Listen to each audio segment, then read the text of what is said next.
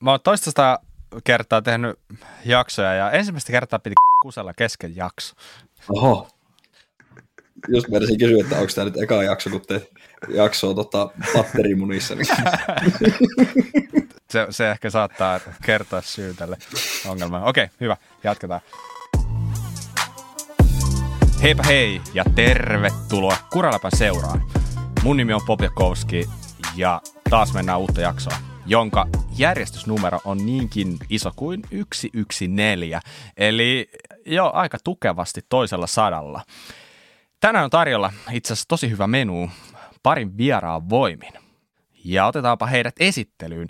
Ja mulla on täällä erittäin hyvät aasisillat rakennettuna ja ensimmäinen on tällainen, että tänään ei salamoi, vaan lähinnä ukkosta, sillä, sillä paikalla ei ole Salla, vaan sähköpyöräenduron hallitseva suomestari Antti Ukkonen. Moi Antti.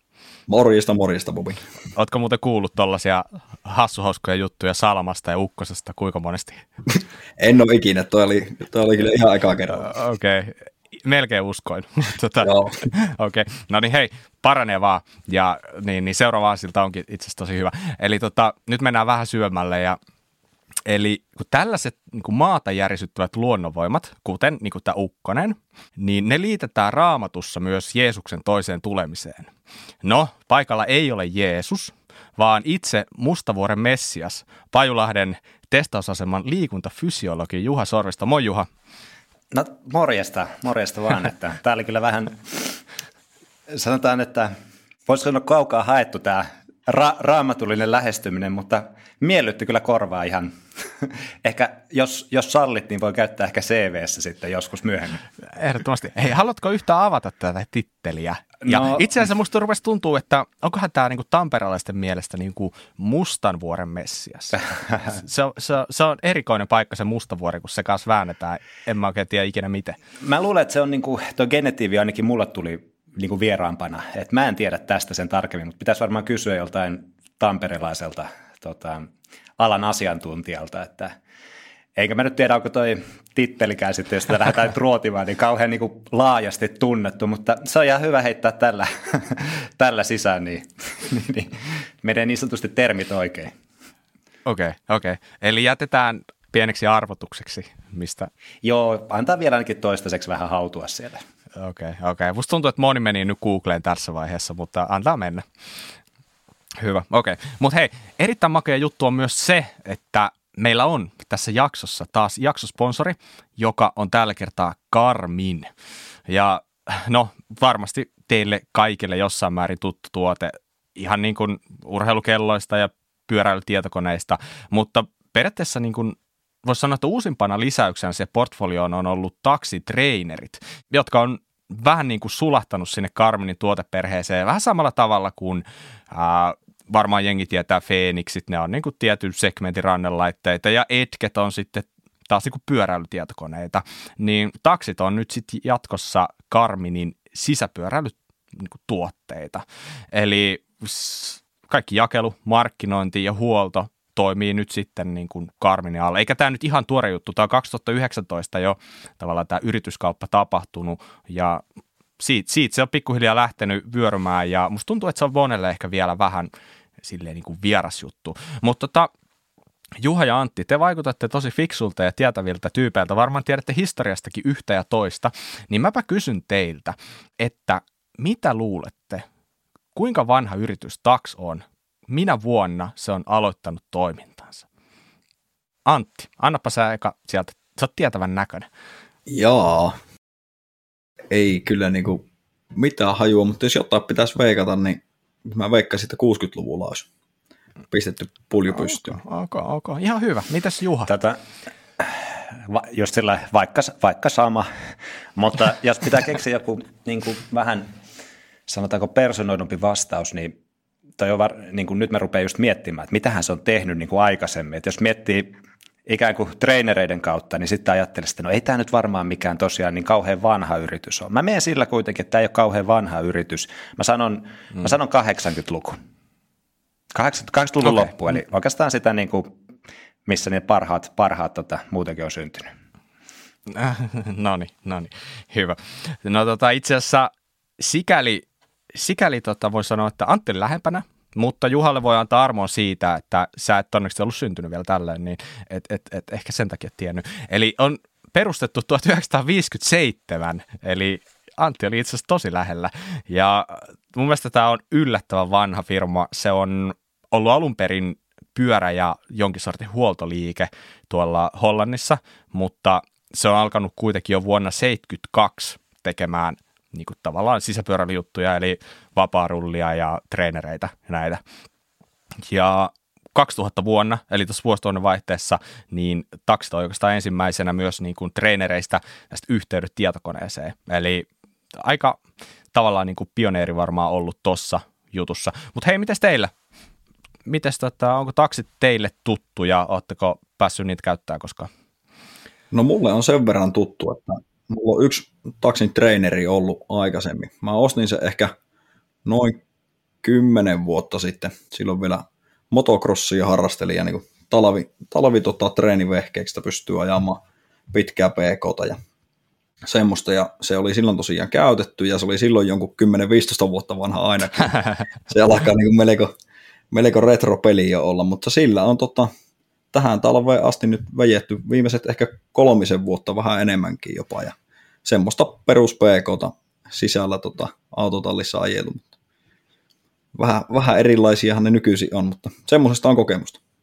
Mun kokemukset on kyllä huomattavasti, sanotaanko, tuoreempia ja kuitenkin viimeisen kahden vuoden ajalta, että just on kyseisen tota, edustamani, edustamani yrityksen kautta tai oikeastaan enemmänkin tällaisen urheiluopiston kautta, niin meillä on ollut kaksi vuotta, viimeiset kaksi vuotta käytössä just tämä Taksin Neo 2, ja sanotaan, että se tuli vähän silloin itse testailtua siinä alkuvaiheessa, vielä ennen varsinaita, varsinaita tota, testejä asiakkailla. Ja silloin mä niin innostuin ihan toden teolle ja se sopi silloin siihen tosi hyvin muutenkin siihen tilanteeseen, kun oli vähän vaivaa, että oikeastaan pystynyt tekemään juuri muuta kuin pyöräilemään, niin kyllä mä silloin kaksi vuotta talvella sitten niin aika ahkerasti sitä käytin, käytin ja testailin, että se on varmasti sitten hyvä myös asiakkaille. Mm, eli oliko tuo tietynlainen työsuhde etu?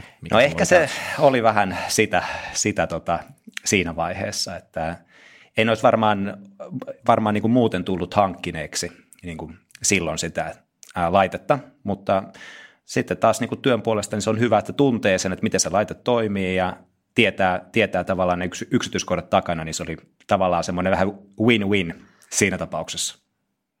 Kyllä, kyllä. Mulla on itsellä kanssa ollut tuollainen Taksin Neo 2T, äh, mitä mä nyt sanoisin, äh, varmaan mm, ehkä noin kolmena talvena.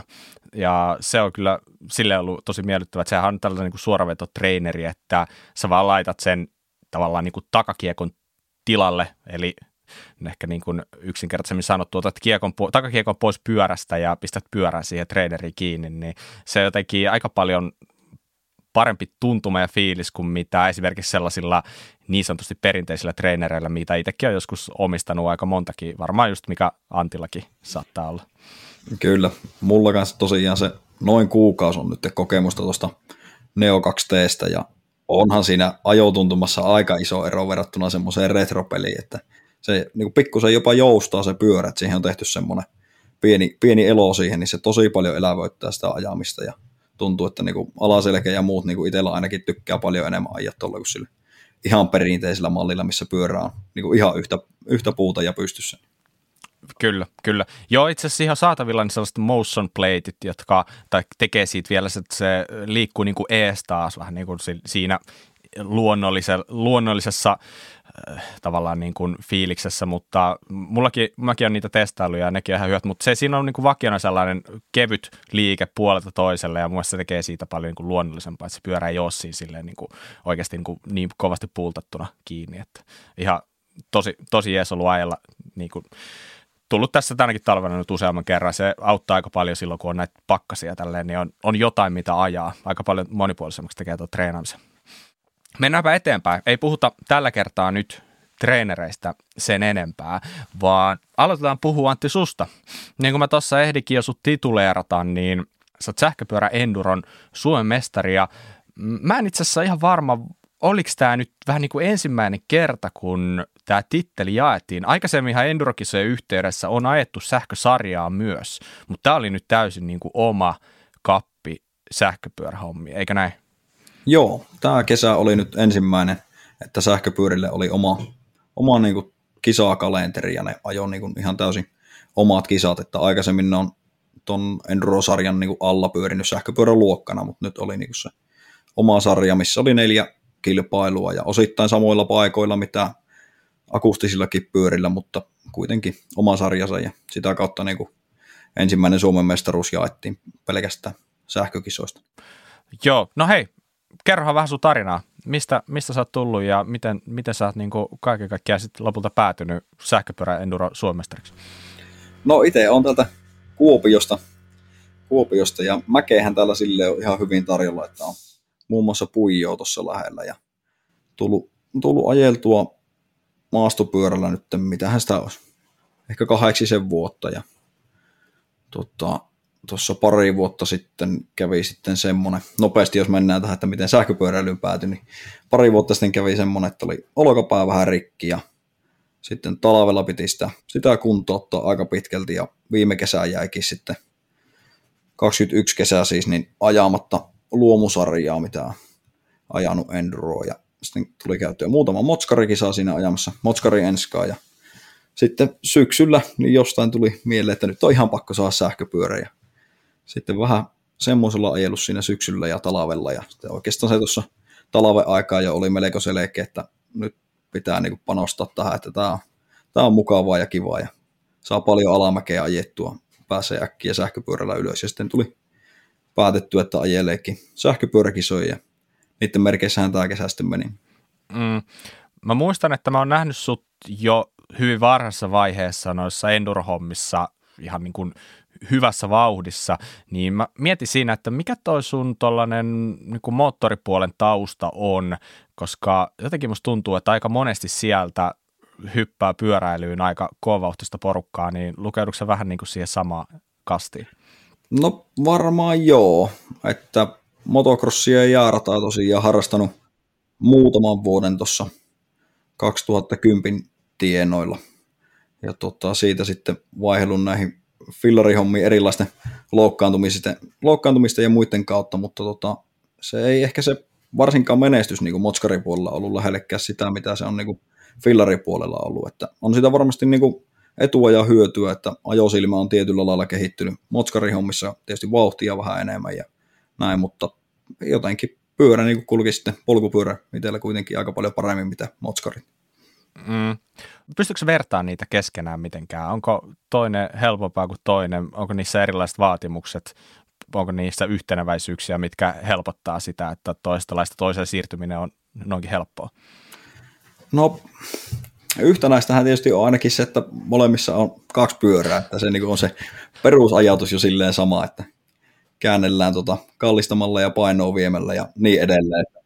Sen puoleen niin helppo siirtymä, mutta sitten jos vertaa vaikka motocrossia ja sitten maastopyörä enduro, niin onhan maastopyörä enduro todella paljon tarkempi laji silleen, että ainakin itse koen sen niin, että ajolinjalla ja niin semmoisilla pikkujutuilla on tosi tosi paljon enemmän merkitystä, mitä motocrossissa, että se on, en tiedä, en tiedä tuota helpottaako kumpikaan laji siirtymistä, mutta kyllä se varmaan.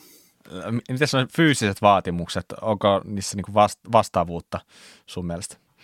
No joo, motocrossissahan eräät on sitä noin puolta tuntia vähän reilua ja ne on tosi kovalla sykkeellä sille vetään se, se setti, että niin kuntopohja pitää olla kohtuu hyvä, että semmoisen jaksaa jaksaa ajaa ja tietysti se auttaa aina pohjat ihan sama mikä laji, mutta ehkä sitä niin kuin semmoista sprintti, sprinttisuorituskykyä ja semmoista maksimaalista on tullut niissä aika paljon, että se on varmasti jeesannut näissä enskakisoissa.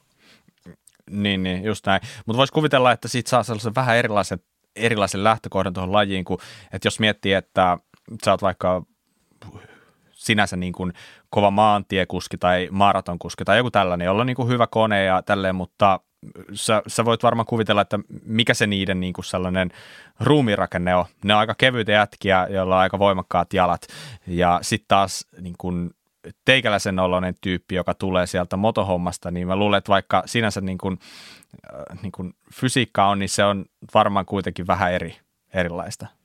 Joo, ihan totta. Ja tietysti motopuolelta silleen helppo tulla fillarilla ajamaan. Jos on niin peruskuntopohja varsinkin hyvä, niin yläkroppa ja muut on sen painavamman pyörän takia, niin todennäköisesti aika hyvin jiirissä noin niin fillari hommaa ajatellen. Ja pystyy niin kuin aloittamaan ajaa fillarilla omien taitotasojensa mukaan niin kuin silleen kovaa, että ei tarvii välttämättä siihen fysiikkaan niin kiinnittää huomioon. Ja näin mä ainakin koen, että se itsellä kyllä tapahtuu, että pystyy niin rupeamaan suoraan keskittymään siihen ajamiseen ja ajotekniikkaan ja semmoisen, että ei fysiikasta niinkään tarvinnut huolehtia. Just näin. Mutta sä oot tosiaan nyt löytänyt tuosta sähköpyöräendurosta selkeästi sulle sen niin kuin, hyvän lajin, niin mitäs niin kuin, sulla on nyt Suomen, niin mitäs tästä eteenpäin, minkälaisia ajatuksia sulla on tulevasta, onko panostus vielä, vielä yhtä kova, vaikka Suomen on jo plakkarissa? Kyllä se on, että selkeitä kehitettäviä osa-alueita löytyy, löytyy edelleen ja ei se mestaruuden uusiminen tuossa porukassa, niin se ei ole kuitenkaan mikään niksnaks homma, että kyllä sitä niin kuin lähdetään tavoittelemaan, että sen pystyisi uusimaan ensi kesänä ja katsotaan mihin päästään. Mm. Mitä sä muuten, muuten niin ajattelit siitä lajista ja siitä tasosta, että äh, siellähän nyt tänä vuonna oli jo aika paljon aika nimekkäitäkin kuskeja, osittain sen takia, että ne järjestettiin nyt niin kuin, äh, eri aikaan, muistaakseni kaikki osakilpailut, mitä äh, niin kuin normaalin niin, niin tota, mitä sä näet on niin lajin tulevaisuuden? Ää, tuleeko osallistujia ehkä enemmän? Mitä, mikä se sun ajatus siitä on? No oma ajatus on se, että kyllä se harrastajamäärät tulee kisoissa lisääntymään ja niin osallistujamäärät tulee lisääntymään, että aika hyvää kehitystähän tässä sille on ollut, mitä kahtelin vähän tuloslistoja, että paljonko on ollut vaikka viime vuonna versus tänä vuonna niin kisoissa yhteensä eri nimiä paikalla, niin oli siinä reilu kasvu oli tälle vuotta ja ainakin mitä niin kuin tuolla lenkkipoluilla mittailee, niin, niin kuin lisääntymässä määrin on sähköpyöriä koko ajan, mitä tulee vastaan. Että uskoisin, että niistä myös semmoista porukkaa on sitten, mitkä lähtee kisoihinkin. Ja varsinkin kun tämä konsepti hioutuu kisojen osalta niin kuin ihan timanttiseksi, niin sitten sanaa kun niistä leviää, niin kyllä varmasti, varmasti osallistujamäärät kasvaa. Että siinä semmoista pientä, pientä hienosäätöä kyllä tänä kesänä oli, ja minkä ymmärretäänkin, että kun ei sähköpyörille ole, tai nimenomaan sähköpyörille räätälöityjä kisoja ei ole juuri aikaisemmin ollut. Mm, mm. Joo, just näin. Ja pyöriä suosiohan nyt tietenkin jatkaa kasvua, niin kyllä mä näkisin, että se jotenkin niin korreloi kuitenkin tuonne kisapuolellekin ihan saletisti vielä, niin kuin, vielä, vielä kovempaa jossain vaiheessa. Että näin kyllä. mä näkisin. Ja tällä hetkellä tänä vuonna ainakin, niin taso mun mielestä oli silleen kohtuu kova kuitenkin Joo. sähköpyöräpuolella, vaikka osallistujamäärät ei ole lähellekään sitä, mitä se on akustisella puolella, niin mm. kuitenkin niin se ekat 10-20 kuskia, niin vähän riippuen tietysti kisasta, mutta tota, oli niin kuin aika tiukkaakin vääntöä sille. Joo, joo, ja siellä oli Ruotsistakin, oliko se Simon Carlson vai mikä niminen kaveri olikaan, niin, joo. niin, tota, kohtuu kova kuski mukana, niin mitä se niin kuin, koit hänen vauhdin, että oliko, oliko siellä niin kuin, oliko se sellaista kyytiä, mitä voisi ihan hyvin lähteä haastamaan? No se on semmoinen vauhti, mihinkä niin kuin pitää pyrkiä ja joitain yksittäisiä EK-aikoja, mitä katoin kesältä, niin oli niin kuin tosi lähelle samaa aikaa, että saman puolen sekunnin sisään taisi olla Simonin kanssa, että kyllä siihen vauhtiin pitäisi, pitäisi pyrkiä ja periaatteessa voisi realistiset mahdollisuudet ollakin, mutta mm. se tarkoittaa sitä, että sitten itsellä pitää natsata kyllä niin kuin kaikki kohille, että on se huomaa tuommoisella muoliman miehellä, niin se on taso kuitenkin, se perussuorittamisen taso on niin paljon korkeammalla, että siihen saa itse onnistua. Mutta sitten taas esimerkiksi laajavuoressa, niin tota, mulla ja Kokkosen Leolla ja Simonilla niin oli ensimmäisen kierroksen jälkeen, niin taisi olla kaikilla kokonaisaika sekunnin sisään. Aha, aha. Se, se oli sille yllättävä. Se tuli sinne sitten toiselle ja kolmannella kierroksella tietysti eroja jonkun verran, mutta se oli myös semmoinen mukava huomata, että periaatteessa pystyy haastamaan. No ja Simonhan kiertää tota, e, EVS-sarjaa, eli sähköpyörä tota, Enduron, voisiko nyt sanoa maailmanmestaruussarjaa näin niin kuin kansankielellä, niin, äh, niin kuin ajatuksena heitto vaan, että kiinnostaisiko joskus osallistua tällaisiin kisoihin?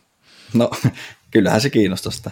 Se, että onko se sitten mahdollista miten järjestellä, niin se on eri juttu, mutta kyllä kiinnostaa.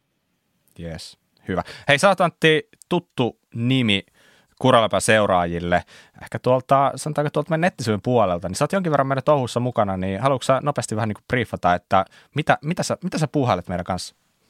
No joo, mitä tähän mennessä on puuhailtu, niin pientä kisaraporttia on tullut ja sitten vähän haastateltu, haastateltu meikäläistä ja nyt on muutamia tuotteita muun muassa testissä on rengasta ja vähän kypärää ja semmoista, että niistä sitten aikanaan tipahtelee raportteja sinne nettiin. Kyllä, eli sä toimit meidän eräänlaisena sisällön tuottajana, näin se on varmaan nähtävä. Kyllä, ja ehkä vähän profiloitunut silleen tuotetestaajaksi, semmoiksi mm. ihmi, ihmiskoekaniiniksi. Tiedätkö, kuule, se, se, se se yksi story, mitä sä teit silloin niistä renkaista, varmaan heti tiedät, mitä mä tarkoitan, niin sehän oli no. aivan timanttinen, että tuli mieleen kyllä sellainen, että tässä on kyllä niinku äh, saavolainen iso lässällä tässä tekemässä tällaisen niinku sahaterällä tällaisia testejä, että enpä ikinä ajatellut, että kukaan voisi noin toimia, mutta se oli itse asiassa aika hauskaa, että mun mielestä hienoa niinku tällaista out of the box ajattelua ja näin poispäin, mutta varmaan se, se oli varmaan lähinnä sellainen kirska kakun päällä siinä sun testausprosessissa. Kyllä, se on erikoiset tuotteet ja erikoiset testattavat, niin vaatii erikoisia menetelmiä. Kyllä. No, mutta pisteet omaperäisyydestä. Yes. Hyvä. Okei, no otetaanpa Juha seuraavaksi käsittelyyn. Niin, niin kerrohan vähän, että mikä, mikä mies on Juha Sorvisto ja niin, niin, no selkeästi Pajulahden liikuntafysiologi, mutta kerro vähän sun, sun taustaa näin niin kuin ehkä tälleen urheilu, urheilumielessä. Joo, mistä tästä nyt niin kuin lähdetään liikkeelle. Mä oon tota Pohjanmaalta kotoisin, Etelä-Pohjanmaalta. Se on niin kuin aina tarkka ero, että onko se Etelä-Pohjanmaa, mm. Keski-Pohjanmaa vai Pohjois-Pohjanmaa vai pelkkä Pohjanmaa. Eli Etelä-Pohjanmaalta ollaan lähtöisin ja tota, nyt mä oon ajautunut tässä kohta vajaan 40 vuoden elämäni aikana niin tänne Lahteen työn perässä. Mutta oikeastaan niin kuin, en mä niin kuin, työ ei välttämättä ehkä omasta mielestä määrittele, määrittele mua kaikista eniten, että varmaan niin kuin lähtökohtaisesti tällä hetkellä mieltää sen niin, että on yksinkertainen isä. Ja tota, pieni, pieni poika. Ja vaimo, vaimo löytyy kanssa tuosta, niin siinä menee ne arjet, mutta sitten varmaan tavallaan se vapaa-ajan niin kuin innostus menee tosi vahvasti sinne kestävyysurheilun puolelle. Ja sitä on tullut kyllä harrastettua aika monessa lajissa. Aika nuorempana oli varmasti paljon muitakin lajeja kuin pelkästään kestävyysurheilu, että aina, aina se tavallaan se liikunta ja urheilu on ollut aika lähellä sydäntä. Ja ehkä sitten enimmäkseen nämä lajivalikoima on pyörinyt tässä suunnistuksen ja sitten ehkä nyt lo, viimeisimpänä niin kuin tämän polkujuoksun parissa ja ehkä sitten joku tämmöinen sauvatunkkauskin on niin kuin eh, tuota, erehtynyt tänne mukaan, mihin varmaan tämä esittely jollakin lailla viittasi. Että nyt annetaan vähän Kyllä. lisää tiiseriä tähän, tähän, Kyllä. tähän näin. vähän tiedon jyväsiä. Joo, ja sitten tota, tota, Joo, sitten tämä työhomma tavallaan, niin mä oon ollut tuossa 2000-luvun alkupuolella ja 2005 käytännössä aloittanut Jyväskylän yliopistossa valmistustestausopilla tota, yliopisto-opinnot. Ja sitten mä oon valmistunut sieltä heti perään 2015 valmennus testausopin maisteriksi, eli siinä oli semmoinen oma urakkaansa, mutta tuli tehtyä ja toki se oli niin kuin myös paljon sitä aikaa, milloin urheiltiin ja mikä oli niin kuin parasta mm. aikaa satsata siihen niin kuin suunnistamiseen. Et ehkä näin jälkikäteen harmittaa, että ei satsannut vielä enemmän silloin, kun siihen ikään kuin oli parhaat niin kuin ajalliset resurssit. Mm. Se on just näin, niin kuin varmaan saatatte allekirjoittaa, että sitten kun alkaa olla rahaa, niin sitten ei ole enää aikaa. Mm, ja, mm. ja Just näin. tulee niin kuin muut haasteet. Että, mutta toki siis ää, mä siirryin 2015 sitten suoraan valmistuttua niin sieltä valmennus- ja testausopilta, niin mulla kävi hyvä mäihä, että mä sain heti työpaikan alle Pajulahdesta urheiluopistolta nimenomaan liikuntafysiologina, jossa mun työ on siis käytännössä kestävyystestien tekeminen. Että mahtava. Siis, tässä tullaan taas sitten siihen, että kyllä se työkin ehkä jollakin lailla sopii niin kuin nyrkkisilmään. Ja pari, kolme ekaa vuotta meni niin, että mä tein niin kuin vuoroviikoin Pajulahdessa ja sitten Vierumäen urheiluopistolla. Että mulla oli kyllä, se oli kyllä vähän haastava tilanne siinä mielessä, että vähän niin kuin yksi palkka, mutta kaksi työpaikkaa. Mutta onneksi 2019 sitten muuttui niin, että mä oon pelkästään ollut Pajulahdessa, joka ehkä enimmäkseen oli kuitenkin sitten se paikka, missä se oli niin kuin nimenomaan siihen kestävyyden testaamiseen liittyvää niin kuin työskentelyä. Ja nyt mä, oon päässyt, te- nyt mä oon päässyt tekemään ehkä eniten sitä asiaa, mihin niin kuin ne luontaiset intressit on tavallaan niin kuin eniten läsnä. Niin tota, joo, kyllä tässä, mi, mitä, kahdeksan vuotta tulee siis keväällä täyteen täällä.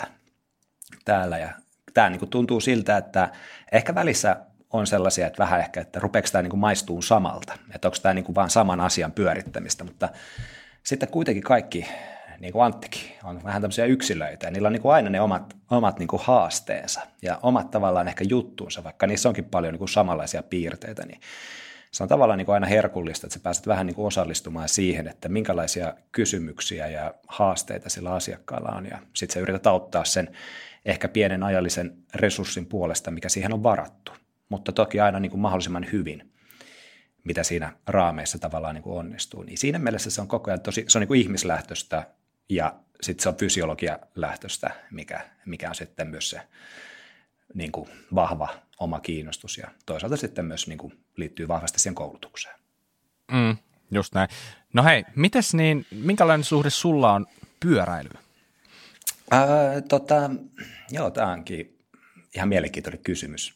Musta mä, mä en yhtään niin kuin näkisi mahdottomana, että musta on niin kuin aika vahva tämmöinen niin gravel-pyöräily hurahtamassa oleva henkilö niin kuin asuu tuolla sisällä. Ja valitettavasti se on näkynyt myös pankkitilillä, että on alkanut tulemaan. Mä katsoin tuossa just niin kuin jälkijättöisesti kesän, niin kuin, tai niin kuin nettipankeissa näitä alkaa olla yhä tarkempia valitettavasti. Näitä, että mihin sulla on mennyt niin kuin rahaa. Joo, joo, just niin. Niin kuukausittaisia tällaisia niin kuin raportteja, niin mä yhtäkkiä katsoin, että joo, tuossa on niin kuin, siis kaikki mukaan lukee, mitä sä niin kuin ostat. Että joo, joku tuhat, 1500 euroa, niin kuin semmoinen peruskuukausi. Sitten niin. kesältä bongasin, että kuusi tonnia. Sitten mä en, niin kuin, mä en yhtään niin kuin muistanut, että mitä, mistä tämä on niin kuin tullut. Sitten mä niin kuin, vähän niin kuin, että kun rupesin selaa sitä tarkemmin, että okei, joo, kesälomareissu, no kyllähän siinä nyt meni, mutta että kuusi tonnia, että ei se nyt niin kuin voi olla niin kuin neljä ja puoli tonnia lisää siihen, mitä niin kuin normaalisti menee. Sitten mä rupesin muistelemaan, muistelemaan sitä taannoista tota, pyörämainosta, mikä mulle pärähti sähkö, sähköpostiin siinä kesäkuun alkupuolella, että, että tota, nyt tämän viikonloppu kaikki pyörät miinus 15. Ja silloin, silloin mä, niin kuin, mä olin jo pitkään niin kuin etsinyt semmoista, mulla oli vähän niin kuin Canyonilta Graili tai sitten Grizzle niin kuin me etsinnässä ja olin mä saattanut ehkä, ehkä yhtä erästä Bob Jakowskia siinä vähän konsultoida, että mikä voisi olla niin kuin hyvä peli. Joka ei tiennyt mitään. Joka ei, no, mä, tot, mä totesin, että tämä on ratkaistava itse, koska tuo kaveri ei oikeasti tiedä mitään tästä asiasta. Se vaan niin kuin luulee näin, tietävänsä. Näin se, näin se valitettavasti menee. Mutta joo, niin, niin selvisi, että, selvisi, että siellä oli ostettu semmoinen tota, Ridlin, Ridlin Kansa Fast tota, gravel-pyörä. Ja täytyy sanoa, että ehkä se kirpas siinä ostoshetkellä, kun sä painoit sitä näppäintä, mutta en mä harmitellut sitä ennen kuin mä tajusin nyt tästä jälki, jälki, jälkijättöisesti eilen, että hei täällä oli tällainen yksi vähän isompi erä. se ei ollut siis se kuusi tonnia, mutta se oli aika iso selittävä osa sille fillarille. Mutta hei, oli, kuitenkin tuli sitten niin kuin, no joo, tästä ehkä kaikesta paistaa kuitenkin tämä, että pyöräily on ollut mulle etenkin niin kuin vuosien saatossa sellainen tapa niin kuin tehdä paljon korvaavaa harjoittelua. Et jos on ollut, se, on ollut vammoja juoksupuolella, niin pyöräily on ollut aina silloin kuvioissa mukana. Ja nyt sitten myös tavallaan niin kuin tässä viime vuosien saatossa, kun on tullut tätä perheen lisäystä, niin mulla on semmoinen 25 kilsan työmatka tällä hetkellä, niin aika paljon kesäaikaa tulee sitten tehtyä työmatkaa sitä fillarilla ja siitä ehkä tämä gravel innostuneisuuskin vähän sitten nousi. Mullehan Juha esitteli itsensä niin nimenomaan työmatkapyöräilijänä, mutta tässähän taitaa vähän paljastua muutakin. Joo, kieltämättä siis, äh, kun mä, mä oon seurannut Juhaa kanssa Stravassa jo ties kuinka kauan, niin kieltämättä kun kaveri, kaverihan ei pidä itseään pyöräilijänä millään tasolla, ja sitten rupesin jossain vaiheessa huomaamaan, että se muuten pyöräilee aika hitosti enemmän kuin minä, sitten vielä erehty, erehty avaamaan niitä harjoituksia ja katsoa sieltä niitä wattilukemia, niin, niin, niin voin sanoa, että kyllä voi esitellä ehkä itsensä jo enemmänkin kuin työmatkapyöräilijänä, että kyllä se niin kuin, sanotaanko, että oma, oma, oma, oma fiilis oli ehkä vähän sellainen, että tota, kaveri, kaveri mennyt vasemmalta ja oikealta ohi kyllä näissä pyörähommissa, mutta ei se nyt sinänsä mikään ihme olekaan. Mutta tota, et pyörä, pyöräily on ainakin jossain vaiheessa, niin kuin sanoitkin sitä, että, että vammojen sun muiden aikana, niin se on ollut sulle selkeästi niin kuin sellainen hyvä korvaava, korvaava harjoite ja tota, siis aika siisti kuulla kuitenkin, että sullakin siellä tota, kalusto paranee ja selkeästi jo vähän niin kuin mieli alkaa muuttua silleen, että voisi vois ehkä tituleeratakin itseään jossain määrin vähintäänkin gravel-pyöräilijäksi. Kyllä. Noista vammoista puheen ollen, niin mieleen itsellekin, että siitähän se mullakin lähti tämä pyöräilyhomma, että oli jalkapöytä murtunut ja ei pystynyt juoksemaan eikä ajamaan motskarilla eikä muuta, niin sitten tuli hommattua polkupyörä ja no se nyt on vähän jäänyt päälle sitten. Mm. Tämä tekee vammaste loppusijoituspaikka. Joo, siis toi on, tämä on niinku ihan totta, mutta siis se on pyöräilyn, ehkä se on nimenomaan se yksi etu, että se sopii toisaalta sitten aika niinku monille henkilöille, ja vaikka sulla olisi tavallaan vähän niin kuin osasarjat omasta kehosta alkanut niin kuin pikkuhiljaa vedellä viimeisiä, niin sitten se pyöräily saattaa vielä kuitenkin niin kuin onnistua. Ja sitten vaikka olisi osasarjaa vähän korjattukin jo, niin sitten tota, senkin jälkeen on vielä niin kuin mahdollista, mahdollista jatkaa sitä pyöräilyä todennäköisesti aika hyvin. Että tulee, tulee kyllä muutamiakin kavereita mieleen, joilla on varmaan vähän just tämä tilanne, että siellä on tehty jo vähän kaikenlaistakin korjausta, mutta sitten pyörää kyllä tulee, niin pyörää ne ajaa vieläkin aika, aika sanotaanko tosissaan ja pieteetillä, että kyllähän se jotenkin, mm. siis pyöräilyssä mulla on ehkä itsellä ollut se aina, että mä en ollut niin kauhean kiinnostunut teknisesti, teknisesti siitä niin kuin huoltorumpasta ja siitä, mitä se niin kuin voisi pahimmillaan olla. Ja se on ehkä mulle se kaikista niin kuin heikoin lenkki tässä kokonaisuudessa, mutta katsotaan. Kyllä siihenkin on vähän tietysti pakko innostua, jos niinku rupeaa hankkimaan jotain vähän kalliimpia välineitä. Et sitten niitä ei vaan viitti laittaa ihan seinän viereen makaamaan reenin jälkeen. Just näin. No hei, mennäänpä eteenpäin. Ja disk- disclaimerina voi sanoa tässä vaiheessa, että Anttihan on käynyt Juhaloona testissä, ja siitä saattaa olla, että tuolla meidän nettisivullakin on, on jo juttua ja artikkelia, mutta tota, tänään aiheena keskustellaan siis testauksesta ja etenkin, etenkin vähän niin kuin meidän pyöräilijöiden näkökulmasta. Niin Juha, niin nyt mä niin kuin haluaisin, haluaisin sulta, sulta kovasti tietoa näistä asioista, että minkä takia, minkä takia ylipäätänsä on tällainen niin kuin testausasema, miksi, miksi meidän pyöräilijöiden olisi syytä tietää näistä testeistä, miksi mennä ylipäätänsä testiin? No niin, siinä olikin heti help, helppo avaus.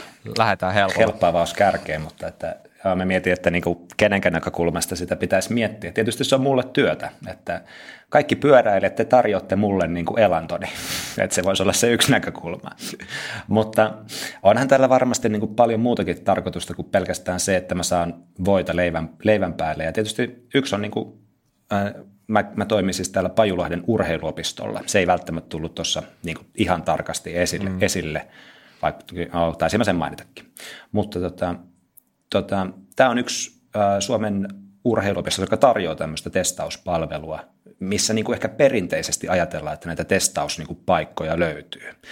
Että tämä testaushan on tietyllä tavalla ehkä vähän semmoinen villilänsi, että sä voi, ei tarvi olla periaatteessa mitään pätevyyttä, ja sä voit tehdä testejä, sä voit markkino, markkinoida niitä netissä, ja tietyllä tavalla tämä asia onkin mullistunut paljon myös niin kuin tekniikan kehittymisen myötä. Mutta tota, Pajulahti on tavallaan niin kuin erikoistunut kestävyyden kehittämiseen. Silloin kun me puhutaan sitä kestävyydestä, niin se on tavallaan luonteva, että meillä on panostettu siihen asiaan, eli tavallaan myöskin sen asian mittaamiseen. Ja tietysti siinä varmaan perimmäiset ajatukset on se, että me ollaan niin kuin Suomessa tai missä tahansa muualla maailman, niin jollakin lailla pystytty niin kuin mittaamaan niiden urheilijoiden ominaisuuksia, minkälaisia ne on eri ominaisuuksien osalta, missä on ne vahvuudet, missä on ne heikkoudet. Ja tavallaan perimmäinen tarkoitus on päästä kiinni siihen, että missä, minkälaisia ne ominaisuudet on. Ja sitten tullaan siihen, että kun me ollaan päätetty, että mistä ominaisuuksista ollaan kiinnostuneita, niin sitten tullaan siihen, että minkälainen testi valikoidaan. Mutta ehkä se on sillä lailla niin kuin kokenut murrosta myös tuossa niin kuin kuitenkin vuosikymmenien saatossa, että nythän se ei välttämättä suinkaan ole niin, että se valtaosa testattavasta porukasta olisi niin kuin huippuurheilijoita, vaan siitä on tullut vähän semmoista niin kuin koko kansan tavallaan, ei nyt, no joku voi pitää sitä huvinakin, mutta yleensä se huvi tulee viimeistään siinä, kun sit se testi on loppu, että sittenhän se hyvä fiilis tulee. Et ei se nyt välttämättä, no Antti voi ko- ko- kompata tai olla komppaamatta, mutta siinä ehkä testin viimeisellä viidellä minuutilla yleensä se niin kuin, ihan kaikista paras fiilis on just silloin.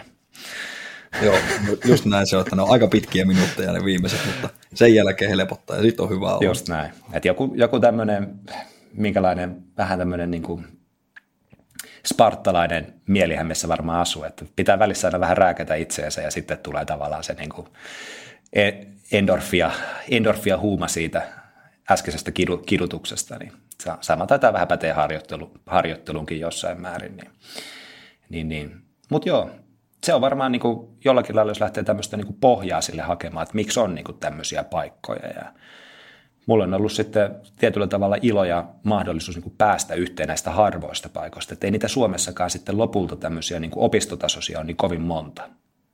Mites niin kuin, jos mietit äh, tavallaan niin kuin tiski toisella puolella sitä kuluttajaa, niin miksi, no kuluttaja tässä tapauksessa pyöräilijä ehkä voisi olla parempi termi, niin miksi sen kannattaisi test, tulla testa, testiin? Joo, no oikeastaan var, siinä on niin useitakin varmasti syitä, mutta yksi on tietysti se, että on kiinnostus saada itsestään tavallaan vähän tarkempaa dataa. Et varmaan se perimmäisin syy monelle on se, että haluaa tavallaan saada jonkunlaiset kynnysarvot selville ja sitten sitä kautta määritettyä kestävyysharjoitteluun ikään kuin sykerajat tai tehorajat. Ja sitten sen jälkeen ehkä tullaan siihen, että moni on saattanut kuulla puhuttavan ominaisuudesta nimeltä VO2 max, eli maksimaalinen hapenottokyky, mitä nyt sitten suurin piirtein nykypäivän laitteet mittaa, kun sä käyt täysistunnolla vessassa. se on sitten eri asia, että kertooko se ihan tarkasti siitä samasta asiasta, mutta, mutta tota, Sekin voi olla joskus kova suoritus. Se voi olla joskus kova ponnistus, ponnistus sekin, mutta tota, se on asia, mikä on tullut tavallaan niin kuin paljon tapetille – eikä varmaan just niin kuin tässä tapauksessa just nämä laitteet tekeekin myös niin kuin sitä niin kuin tunnetummaksi myös niin kuin tavallisen väestön, väestönkin osalta, niin sitten tavallaan ihmisissä piilee semmoinen uteliaisuus, että ne haluaisi tulla vaan niin kuin selvittää sen, vaikka ei välttämättä ehkä niin käy, osaisi käyttääkään sitä hyödyksi sitten sitä niin kuin tulevaa tekemistä varten. Ja tuosta ehkä päästään sitten vielä siihen, että tietysti sitten ehkä niin kuin kolmanneksi, niin se on se myös se tapa seurata niiden ominaisuuksien kehittymistä. Eli sä teet sen testin tietyssä vaiheessa vuotta, joka on vaikka joku hetki ennen tiettyä harjoituskautta. Ja sitten tulee se harjoittelu. Sen jälkeen tavallaan todetaan sillä testillä, että onko tämä harjoittelu niin kuin mennyt perille, että onko niissä ominaisuuksissa kehity, kehitytty, mitä ollaan haluttu kehittää. Niin tämä on ehkä sitten se, mikä mun mielestä niin kuin monesti muodostuu mielenkiintoiseksi, että sulla on joku prosessi ja sitten tämä tavallaan niin kuin pyrkii arvioimaan, että onko se prosessi ollut kuinka tuottava. Mm, mm, just näin. Mutta sanoitkin tuossa aikaisemmin, että tämä ei ole pelkästään huippuurheilijoille nämä testit, niin mitä sä sanot, kenelle, kenelle ne voisi olla? Meneekö jossain joku raja? No ehkä semmoinen veteen piirretty raja voi olla, että se on vähän niin kuin tavoitteellinen kilpakuntoilija, niin silloin pääsääntöisesti mä oon tekemisissä, no ehkä tavoitteelliset kuntoilijatkin, että ei välttämättä ole semmoista niin kuin kilpailu siis ehdottomasti suurin porukka varmasti on tämä kilpakuntoilevien tavallisten työssäkäyvien niin kuin ryhmä, mitä tulee testattua. Mutta sitten ehkä niin kuin siellä matalimmassa päässä ne voi olla kuntoilijoita, jotka haluaa tietyllä tavalla, vaikka ne ei kävisi missään, ne, ei niin kuin varsin, ne ehkä tähtää siihen, että haluaa, niin kuin, että terveys pysyisi hyvällä tasolla. Mm. Ja yleensä silloin ne on jo vähän niin kuin tiedostaneempia henkilöitä ja he ei ole niin kuin huonossa kunnossa. Että no. ei mulle tule niitä, sanotaanko sänkypotilaita. Että ei tietysti välttääkin, niin kuin, on ollut aikaisemmassa työssä tekemässä sitten vähän erilaistakin testaamista niin kuin, vähän niin kuin kansan syvissä riveissä, niin siinäkin on aina kuitenkin se, että vaikka ne olisi kuinka kevyitä ne testit, eli sillä on ollut jostain tämmöisiä niin kuin lepokuntotestejä, missä mitataan sykettä le- levossa ja puristusvoimaa ja kehon koostumusta, niin ei ne koskaan tavoita niitä, jotka sitten oikeasti on tosi, tosi matalalla tasolla. Niin, niin, kyllä, kyllä. Mutta tota, mm, minkälainen miten, voisiko sitä niin kuin kysyä silleen, että kuka tällaisesta voisi saada niin kuin eniten irti tällaisesta testistä? Sä puhuitkin tuossa niin työssä käy, käyvistä ihmisistä, jotka on se suurin asiakaskunta todennäköisesti. Mitä sä mietit vaikka niin kuin juniorit, ää, no keski-ikäiset, vanhukset? Osaako niin kuin, tämä nyt oli hyvin karkeasti kategorisoitu, mutta suurin piirtein silleen, että onko se niin kuin ihan yhtä, yhtä hyödyllinen, olit sä sitten niin kuin nuori vanha tai näin poispäin? No kyllä se suuri, suuri hyöty varmaan on silloin, kun sulla on ehkä jonkunlainen käsitys lähtökohtaisesti mm. niistä termeistä. Että silloin tavallaan, niin kuin, vaikka se olisi junioreillekin ehkä hyödyllistä, niin ei nyt, mä sanoisin, että joku 15 on ehkä semmoinen niin kuin ikäraja, minkä alapuolella ei välttämättä tarvitse tehdä tämän tyyppistä testaamista. Että ehkä just nämä tälläkin viikolla paljon puhutut MOVE-testit valtakunnallisesti, niin on ihan riittäviä juttuja silloin, ja tiedätkö vaikka jotkut Cooperin testit, tai miksei vaikka pyöräilyssä jotkut niin kuin aikakokeet, että vedetään, vedetään joku tietty matka fillarilla, katsotaan kuinka kovaa menee, et ei se välttämättä tarvitse olla sen tarkempaa, tärkeintähän olisi vaan semmoinen monipuolinen tekeminen. Niin, niin. Mutta tota, että semmoinen, että sulla on vähän niin kuin käsitystä, että sä pystyt ottaa vastaan sitä, mitä se testi niin kuin myös antaa. Ja sitten toisaalta se, että sulla on tavoitteellinen niin kuin harjoittelutausta, eli tavallaan sä teet sitä niin kuin, ää, tietyllä, niin kuin tietyllä tavalla tavoitteellisesti. Ei se tarvitse olla välttämättä ihan yksityiskohtainen päiväohjelma, mutta sillä lailla, että sulla on niin kuin jonkunlainen prosessi etenemässä siinä kuitenkin. Mm. Tai sitten sulla on tarpeeksi fiksu valmentaja, joka ymmärtää niistä tuloksista jotain, että sä vaan tuut mm. sinne ja teet sen ja joku toinen, Hei. toinen kertoo sulle, mitä teet sitten seuraavana päivänä. No siis se, sanotaan näin, että se vaatii kuitenkin sen jonkun jo, henkilön siinä taustalla, joka pystyy ottaa vastuun siitä. No niin, just näin. No hei, äh, sä puhuit, että sä teet kestävyystestejä, niin millaisia on kestävyystestit? Onko niitä monta erilaista? No joo, siis oishan niitä varmasti vaikka minkälaisia, että tuossa tota, tuli puhuttua MOVE, testien sukkulajuoksuista ja jos se nyt on niin suurin piirtein sitä niin kevyintä tasoa, siis ei varsinaisesti sitä, mitä mä teen työssä, niin, niin, niin sitten varmaan tavallaan semmoinen toinen keihään kärki on aina, kun puhutaan sitten suorasta maksimaalisesta hapenottokyvyn testistä. Et testauksessa ehkä karkeasti ottaen voisi olla semmoinen kolme tasoa.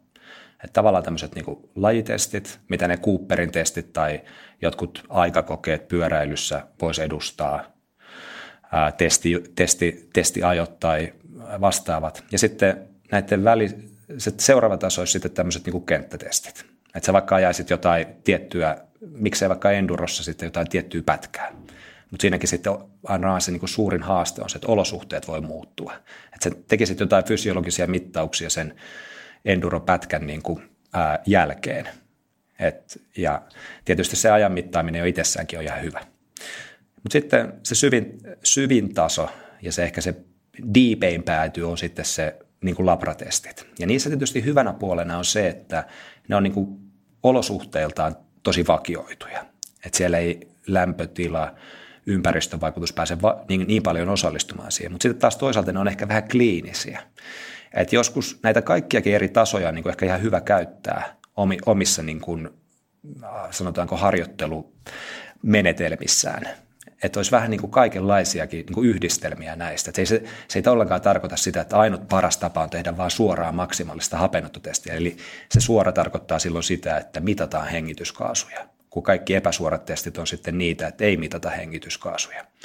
Niin mä en sano ollenkaan, mä en sano ollenkaan että se suora tapa olisi niin kuin ainut oikea mutta se antaa niin kuin ehkä semmoista tietoa, mitä nämä muut tasot ei taas anna, mutta sitten tässä muissa tasoissa on semmoisia hyötyjä, että niitä voidaan tehdä useammin, niitä voidaan tehdä lajinomaisemmin, ehkä just sillä pyörällä, mitä sä käytät treeneissä, niissä paikoissa, missä sä ehkä kilpailet. Et se kokonaisuus on ehkä sitten yhdistelmä kuitenkin vähän niin kuin kaikkia näitä yhdessä. Mm, mm. Miten sitten niin, ylipäätään tästä testaamisesta, niin, niin sä äsken sanoit aika hyvin, että se koostuu aika monesta asiasta, niin miten, jos vaikka puhutaan näistä tällaisista suorista testeistä tai näistä niin kuin siellä testausasemalla tehdyistä testeistä, niin, niin kuinka usein sellaisia niin pitäisi lähteä? Onko se, riittääkö kerran vuodessa vai kuinka tarkasti sitä kannattaisi seurata sieltä tekemistä?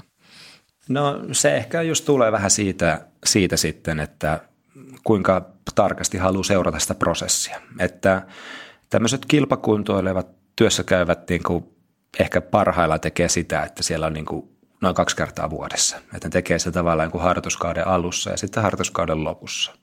Mutta on sellaista muutamiakin tosi sellaisia niin kuin hyviä tyyppejä, sanon siinä mielessä hyviä tyyppejä, että ne on niin kuin ollut itsellekin tosi opettavaisia, että ne on tullut vaikka tyyli kahden kuukauden välein.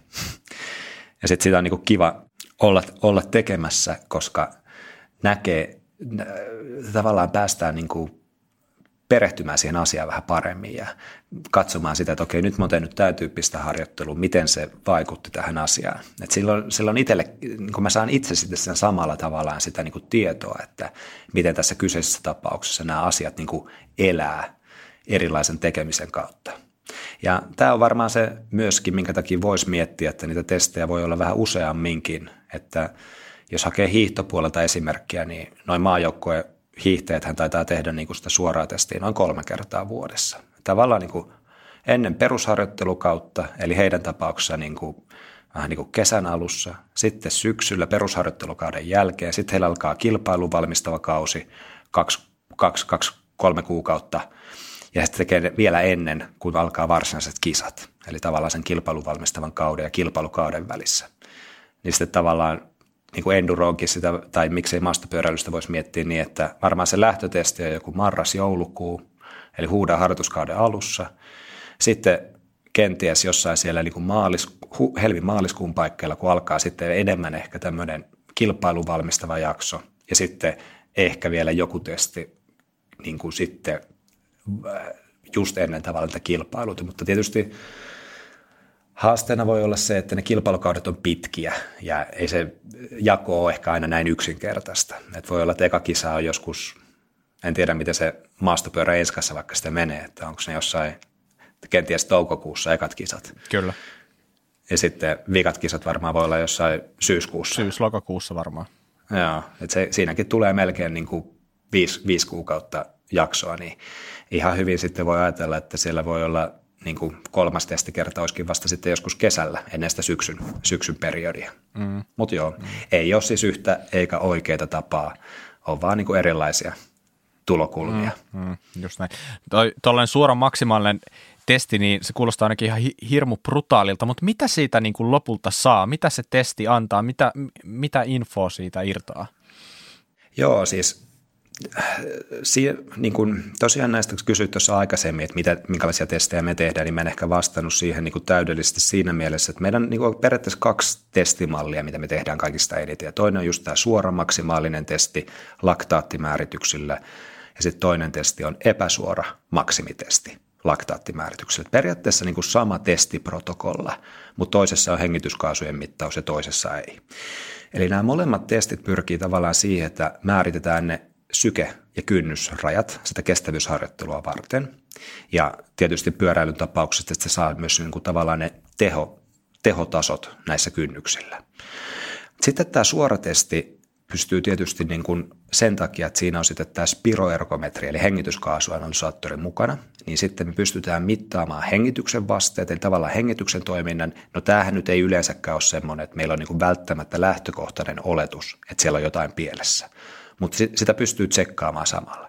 No sitten se antaa sen maksimaalisen hapenottokyvyn, eli me nähdään tarkemmin se aerobisen aineenvaihdunnan ikään kuin huipputeho. Eli tavallaan se asia, että kuinka paljon sun työskentelevät lihakset pystyy käyttämään sitä happea. Ja mitä korkeampi se tulos on, niin sitä parempi se aerobinen aineenvaihdunta on. Ja kolmanneksi sitten siinä saattaa olla siinä suorassa testissä se, että me pystytään katsomaan myös sitä energiakulutuksen tasoa myös näillä matalilla kuormilla. Ja Suomessa ehkä eniten käytetty malli on se, että me tehdään aina niin kuin kolmen minuutin portailla. Ja siinä on se taka-ajatus, että tämä on vähän niin kuin kompromissi siitä, että me saadaan ikään kuin samassa testissä sekä se maksimihapenotto että sitten nämä kynnys, kynnysmääritykset ja sitten nämä energiakulutuksen tasot mahdollisesti laskettua. Mitä on katsonut aina sellaisia klassisia kuvia jostain testausasemalta, niin siellä juostaan jollain matolla, siellä sauva kävellään tai rulla hiidetään matolla, siellä ajetaan jollain pyöräerkolla ja varmaan ties mitä muitakin vaihtoehtoja. Niin miten sä ajattelet sen, että jos mä nyt on pyöräilijä ja jossain olisi tarjolla testi, mikä tehtäisiin matolla vaikka nyt sitten sauvakävellen tai juosten, niin onko sellaista mitään hyötyä pyöräilijälle vai pitäisikö se tehdä nimenomaan sillä pyörällä? Joo, se hyöty on näennäisempi, jos sä teet sen jollakin toisella kuormitustavalla, ikään kuin sitä lajiharjoittelua ajatellen, että se on ehkä enemmän sarjassamme sitten kuriositeetti, että se on niin kuin mielenkiintoista tietysti ehkä nähdä, että minkälainen se maksimihapenotto voi olla esimerkiksi sauvakävellen, mutta sitten se ei ole välttämättä yksi, yhden suhde yhteen sen kanssa, että mitä se olisi pyöräilyssä. Että se on aina, aina kuormitusspesifi, samoin kuin on sykkeet. Sykkeet ja periaatteessa nämä laktaattitasot ja myös siten niin kuin kynnystasot. Ja useimmitenhän se menee vähän näin, että jos on henkilö, joka tekee näillä eri tavoilla, niin hänen syketasot esimerkiksi yleensä pyöräillessä, vaikka olisi ehkä pyöräilijästäkin kyse, niin jää matalimmaksi just tässä pyöräilykuormituksessa. Ja todennäköisesti enimmäkseen sen takia, että siinä on vähän pienempi lihasmassa aktiivisena sen suorituksen aikana, että se on enemmän niin kuin jalkojen kautta. Tietysti sitten ehkä toi niin kuin maastopyöräily ja sitten kun mennään niin kuin sinne kentälle, niin sitten siinä voi tulla vielä sitä sykkeen boostausta jo paljon sitten sen lisääntyneen ylävartalonkin niin kuin lihastyön kautta. Ja tässä tullaankin sitten vähän siihen, että just tämmöinen lapra, lapra ja kenttäolosuhde, niin niissä on niin kuin molemmissa tavalla, molemmissa on omia hyviä puolia ja me ei nähdä ehkä sitä niin hyvin laprassa, mitä sitten taas voisi nähdä kentällä ää, tai tässä tapauksessa niin kuin niillä poluilla tota, ää, maastopyöräillessä. Mm, aivan. Hei, tietenkin kaikkia kiinnostaa se, että, että mitä tällainen lysti kustantaa, jos haluaisi käydä vaikka testissä?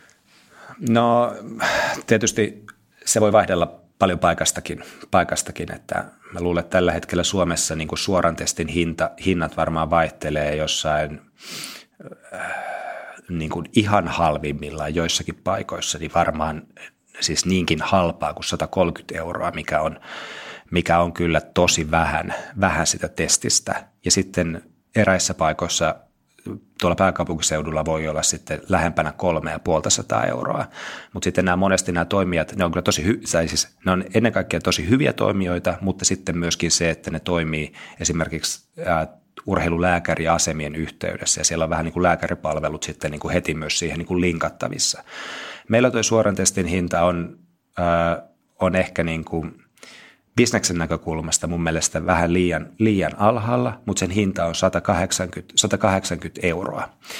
Ja sitten kä- käytännössä, käytännössä niin kun, jos ajattelee sitten tota, tätä samaa testimallia ää, ilman hengityskaasuja, niin sitten se on 120 euroa. Eli testi, jossa sitten enemmänkin ollaan vaan niin kiinnostuneita siitä ehkä maksimitasosta sykkeenä, maksimitehosta ja sitten näistä kynnystasoista. Yes. No vielä yksi kysymys. Jos miettii tällaisia kiireisiä ihmisiä, mihinkä it, ilmeisesti itsekin lukeudut tuossa sun alkuspiikkien perusteella, ja jos on oikeasti sellainen tilanne nyt, että tämä homma jotenkin, tai ylipäätään testaaminen sinänsä kiinnostaa, mutta ei välttämättä ole nyt konkreettista mahdollisuutta lähteä testiä tekemään, niin onko jotain sellaista matalan kynnyksen juttua, miten sä voisit tavallaan itse testata itseäsi? Onko se mahdollista? Eh, on, on, on kovastikin. Pyöräilyssä se ehkä vaatii jo vähän niin kuin erityisvälineistöä. Että tavallaan niin kuin hyvä esimerkki on kuitenkin vaikka tämmöinen klassinen Cooperin testi. Että tavallaan mitä niin kuin suorittaakseen olisi hyvä kuitenkin, että sä et ole ihan vasta-alkaja ja tavallaan sä oot perusterve, että, niin kuin, että se olisi suositeltavaa. Mutta pyöräily varten niin periaatteessa just, just se treeneri tämmöinen suoravetoinen treeneri ja pyörä. Että se tietysti vaatii jo siinä mielessä vähän niin kuin enemmän mm. laitehankintaa. Mutta mä luulen, että teidän kuulijakunnasta niin se varmaan suurelle osalle on semmoista niin kuin arjen realismia, että saattaa löytyykin tämmöinen kombinaatio. Niin esimerkiksi sitten vaikka joku tämmöinen step, ramppitesti tai tavallaan step-test niin kuin maksimitasolle. Et mä en ole niin kauhean hyvin perehtynyt siihen, että antaako nämä niin kuin suoraan jo sitten laskentaa. Mutta sitten tietysti esimerkiksi vaikka tämä Karminin kello tai Karminin pyöräilytietokoneet, niin ne pystyy sen teho syketatan pohjalta arvioimaan aika hyvin sitä hapenottokykyä. Ja me varmaan puhutaan tuossa kohta vähän myöhemmin siitäkin, että, että tässä meidänkin demotestissä niin oli Antilla, Antilla myös sitten laite mukana ja me saatiin sitten vähän niin kuin tuloksia niin kuin eri, eri reittejä pitkin. Mm. Okei, okay. eli voiko tuosta voiko sille tehdä sellaisen kierron johtopäätöksen, että nämä nykyiset mittarit, niin ehkä osaa jo kohtuullisenkin hyvin määrittää sulle niitä kynnyksiä. Ainakin mulla Karmini antaa tai päivittää aika paljonkin sitä niin kuin FTPtä ihan niin kuin treenipäätteeksi, vaikka mä en ole varsinaisesti mitään ramppitestiä tehnytkään, niin sieltä voi tulla yhtäkkiä sellainen uusi suositus, että hei, FTP on vaikka tämän verran nyt tämän, tämän testin perusteella, niin, niin onko niihin kuitenkin ihan silleen jossain määrin uskominen? Mulla ei ole itsellä sitä niin paljon kokemusta, että mulla, ei ole, mulla on ollut nyt vajaa puoli vuotta just pyöräilypuolella tässä työmatkapyöräilyssä. Niin toi Karmini Edke tietysti mukana. Että tärkeähän se on saada tietoa, että miten se työmatka liikahtaa. Että, niin, niin, niin, niin tota, mulle on, mä oon huomannut saman, että se tarjoaa tavallaan sieltä niitä ehdotuksia ja kyllä ne on varmaan ihan järkevän niin kuin olosia oman kokemuksen perusteella, että kyllä ne niin kuin ihan loogisilta vaikuttaa, mutta tota, ää, ehkä ylipäätänsä kun puhutaan tästä FTP-käsitteestä ja sitten tavallaan niin kuin myös anaerobisesta kynnyksestä, mihin se, niin kuin, mikä on tavallaan tämmöinen suomalainen vanha vastine tälle FTP-käsitteelle, niin tota, ehkä vähän tuntuu, että se FTP varsinkin jos me puhutaan siitä itse niin kuin varsinaisesta testimallista, että miten sitä teetetään, niin se on ehkä vähän ylikorostava. Että se asettaa sen ehkä sen anaerobisen kynnyksen tason hiukan korkeammaksi, mitä sitten monesti näissä testeissä on. Mulla on semmoinen näppituntuma, että meillä määritetyt anaerobiset kynnykset olisi niin kuin FTP-tasoon verrattuna ehkä noin 15-20 wattia matalammat. Okay, okay. Mutta tässäkin tapauksessa niin kuin, sullahan oli tuo kysymys enemmän siitä, että se on se laitteen tarjoama mm. ja silloin se perustuu siihen laitteen laskentaan. Toi ehkä on enemmän siitä, että kun porukka on ajanut näitä 20 minuutin niin kuin FTP-versioita, jotka perustuu 60 minuutin testiin, mutta koska on mukavampi ajaa 20 minuuttia, kun se ei kestä niin kauan, niin joku on keksinyt, että jos me jaetaankin se 20 minuutin keskiteho 0,95 tai kerrotaan tässä tapauksessa 0,95, Joo. niin siitä saadaankin ikään kuin mukavammin. Mm. On mukavampi ajaa 20 minuuttia. Totta. Niin tämä on semmoinen, joo en tullut itse ajatelleen. Oivalluksia. Joo. Mitä jäi käteen tästä jaksosta? No ei tarvitse ajaa 60 minuuttia enää jatkossa.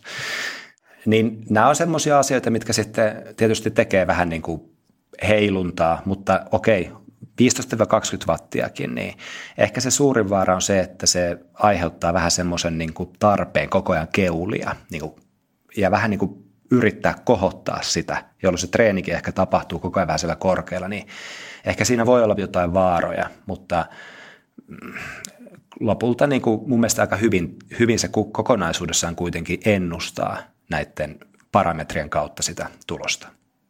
Alright, hyvä. No niin, siirrytäänpä, siirrytäänpä nyt eteenpäin ja niin, niin Antti, sähän kävit itse asiassa tuossa, muistaakseni kuun alussa Juhan luona testissä ja niin, niin nyt mua kovasti kiinnostaisi kuulla, että minkälainen, minkälainen tota Via Dolorosa se oikein oli, oli se päivä ja mitä siellä oikeasti tehtiin. Ja itse asiassa olisi tosi mukava kuulla muutenkin, että jos Juha äh, pystyt antaa Antille vähän palautetta Jaa. ehkä siitä testistä, kuinka se meni, käydään tuloksia läpi. Ja nyt tietenkin sitten varmaan kiinnostaa, että no mitkä ne Antin tulokset oli. No nehän ei ole mikään salaisuus, ainakaan toivottavasti, koska ne on meidän sivuilla nähtävillä. Ja äh, voi olla helpompi seurata tätä keskustelua silleen, että meet kurlappa.fi ja avaat sieltä sen artikkelin, missä puhutaan tästä testauksesta ja sieltä löytyy Antin tulokset tästä testistä, niin ottaisin ehkä sen äärelle, jos vaan mahdollista, niin sitten on ehkä helpompi seurata. Mutta joo, no niin. Niin, Antti, lähdetäänpä liikenteeseen. Miten niin kun, mistä, mistä moinen ajatus, minkä takia sä ylipäätänsä olit kiinnostunut tällaista testistä? No joo, kaikkihan lähtee tietenkin liikenteeseen Sallasta. Ja Sallan, Sallan kanssa juteltiin niin kuin jossain vaiheessa tuossa syksyllä, että, että olisipa niin kuin kiva testailla vähän erilaisia treenereitä. Itsekin tiesi, että tulee pitkä talvi taas ja joutuu niin kuin olosuhteiden pakosta ja ajan vähyydestä niin tota, ajamaan jonkun verran treenerillä. Ja siitähän Salla sitten otti vähän sitä hommaa niin kuin silleen korvan taakse ja tota, ilmeisesti sitten kuraläppään sitä vähän toi, toi tänne Bobille ja muille tota tietoa ja siitähän avautui sitten tämmöinen pienimuotoinen mahdollisuus tehdä juttua ja muuta ja saa sitä kautta sitten treeneriä testiin ja, ja tota, tähän sitten vähän kuuluu myös tämä testaushomma, että nähdään niin se lähtötaso, että mistä lähdetään reenaamaan ja minkälaista treeniä pitäisi talvella tehdä. Ja sitten mahdollisesti myös se, että näkee keväällä, että miten se on purru, mutta silleen tosiaan sillä, sillä fiiliksellä niin testiin ja tota, se oli hyvin silleen pietty salassa, että mä en tiennyt niin yhtään vielä, kun Pajula tai ajoja sinne pihaan, että minkälainen testi siellä tulee. se oli niin pidetty hyvin pimennosta, oli vaan infottu, että treeneri ja pyörä mukaan ja meet paikan päälle, niin siitä se lähtee. Siellähän sitten testihuoneessa rupesi pikkuhiljaa valkenemaan, että minkälainen testi siellä tehdään ja se oli kyllä, oli kyllä siisti kokemus sille, että tuommoista suoraa testiä en ole milloinkaan ennen tehnyt, että kahden minuutin nousuilla niin kuin erkotestiä on joskus muutama vuosi sitten viimeisimmäksi ajanut, mutta on se aika erilainen sille. Ensinnäkin se datan puolesta, mitä saa irti, niin tuommoinen suora ja vielä, että se on nyt niin kuin ajan tasainen mm. jotain niin kuin talvikautta varten. Miten se homma lähti liikenteeseen? No sä pääsit Pajulahteen ja kävit siellä pukuhuoneessa vaihtaa rikot ja alkaa, niin mitä sitten tapahtui? Mitä, mitä seuraavaksi? Juha oli varmaan sua vastassa siellä ja mi, mist, mistä sitten alettiin jauhaa? No se lähti siitä oikeastaan liikenteeseen, että mä virittelin pyörän siihen matolle ja treeneriin ja sitten ruvettiin käymään niin kuin lähtötasoja niin sanotusti läpi, että käytiin läpi, että miten on reenannut ja minkälaista ja minkä aikaa ja silleen vähän taustoja, että minkälaisia niin kuin, tavoitteita ja niin kuin, muita ruvetaan sille testille asettamaan ja mahdollisesti niin kuin sitä lähtöteho, lähtötasotehoa ja muuta. Ja, näin, ja siinä käytiin tosiaan ne aika tarkkaan läpi ja edellisistä testeistä keskusteltiin ja, ja siitäpä se lähti sitten muodostumaan se lähtötaso ja sen jälkeen sitä päästiin melkein, kun käytiin laitteet läpi, että mitä, mitä tulee, niin sitten itse testin kimppuun. Joo, toi just sillä että ei yhtään mennyt näin. Eikö toi, vaan niin pystyy hyvin eläytyä tuohon Antin, Antin niin kuin kertomaan, näin, näin varmasti. Ja oikeastaan just tämä niin kuin omasta näkökulmasta, se on just näin, että alkuun, alkuun se on paljon semmoista keskustelua. Eli tavoite on se, että mä testaajana pääsen vähän niin kuin käsiksi siihen, että kuka siihen testiin on tulossa – minkälainen on tavallaan hänen niin kuin terveydentilanne, että Antti sai täyttää siinä ennen testiä vielä semmoisen niin esititolomakkeen, mitä käytetään varmasti ihan kaikissa tällaisissa testauspalveluissa, että nähdään eka se, että onko se testattava tavallaan niin kuin testikelpoinen. Eli jos siellä sitten vaikka ei olisi niin kuin tavallaan ihan perusterve, perusterve henkilö kyseessä, niin sitten välttämättä se maksimitestin niin kuin, tapaus ei tule edes kyseeseen, vaan sitten pitäisi tehdä joku submaksimaalinen testi. Eli siinä on tavallaan vähän tämmöinen niin kuin poissulkumahdollisuuskin vielä sit siinä vaiheessa. Mutta sitten tietysti iso tavoite on se, että mä saan niin kuin tietoa siitä, että minkälaista harjoittelua, minkälainen se taso mahdollisesti on, minkälaisia tavoitteita hänellä on. Et sitten kun me saadaan siitä jotain numeroita, niin mä pystyisin ehkä sitten niitä numeroita jotenkin muuttamaan niin kuin myös tavo, niin kuin harjoitustavoiksi sitten jatkoa varten. Et sillä on lopulta niin kuin aika paljon sitten just niin kuin semmoista niin kuin tärkeä rooli sillä ehkä noin vartilla 20 minuutilla, mikä siinä testin alussa käytetään. Ja toki vielä viimeisenä ehkä just se, että se on myös se, että siinä viimeistään, ehkä Antti, tämä ei ole ehkä meidän tavoite varsinaisesti, että ei tiedä yhtään mistä, niin kuin, mitä on tulossa, mutta niin kuin siinä viimeistään sitten just, että asiakaskin saa tavallaan ää, selvän käsityksen, että miten toi homma niin kuin menee. Toi tosiaan harjoitustavoista vielä, kun tuossa mainit, niin olikin hauska keskustelu silleen, kun käytiin, että tykkääkö treenata sykkeen vai tehojen vai vauhdintaa niin kuin ajan, tai joku tämmöisen niin kuin mitattavan suuruuden Joo, mukaan. yleensä mä kysyn vielä niin kuin viimeistä, syke, teho vai fiilis? Joo, joo, just oli siihen vielä tulossa, että sitten oli vielä vaihtoehto fiilis, niin totta kai se oli itselle niin se, että ei varmasti ole niin mitään numeraalista juttua antaa omaan maasteensa toivinen.